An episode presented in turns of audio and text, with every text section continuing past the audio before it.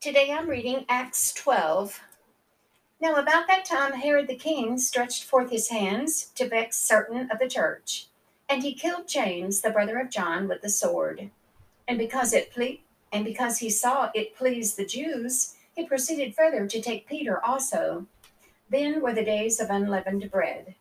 And when he had apprehended him, he put him in prison and delivered him to four quat- to four quaternions of soldiers to keep him, intending after Easter to bring him forth to the people. Peter therefore was kept in prison, but prayer was made without ceasing of the church unto God for him. And when Herod would have brought him forth the same night, Peter was sleeping between two soldiers, bound with two chains, and the keepers before the door kept the prison. And behold, the angel of the Lord came upon him, and a light shined in the prison. And he smote Peter on the side and raised him up, saying, Arise up quickly. And his chains fell off from his hands. And the angel said unto him, Gird thyself and bind on thy sandals. And so he did. And he said unto him, Cast thy garment about thee and follow me. And he went out and followed him, and wist not that it was true which was done by the angel, but thought he saw a vision.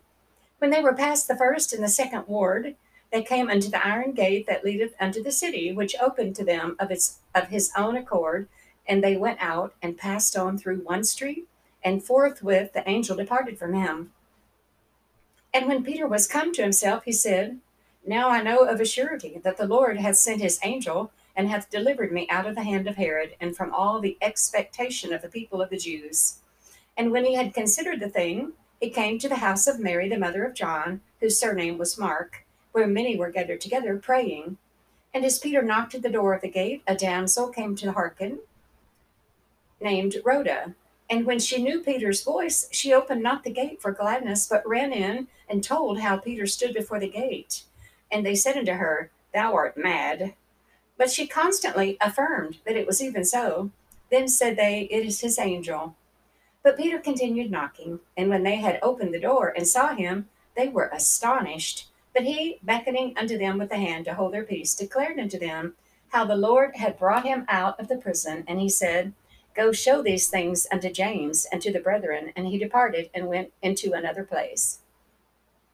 Now, as soon as it was day, there was no small stir among the soldiers what was become of Peter. And when Herod had sought for him and found him not, he examined the keepers and commanded that they should be put to death. And he went down from Judea to Caesarea and there abode. And Herod was highly displeased with them of Tyre and Sidon, but they came with one accord to him, and having made Blastus the king's chamberlain their friend, desired peace, because their country was nourished by the king's country. And upon a set day, Herod, arrayed in royal apparel, sat upon his throne and made an oration unto them. And the people gave a shout, saying, It is the voice of a God, and not of a man. And immediately the angel of the Lord smote him, because he gave not God the glory, and he was eaten of worms, and gave up the ghost. But the word of God grew and multiplied. And Barnabas and Saul returned from Jerusalem when they had fulfilled their ministry, and took with them John, whose surname was Mark.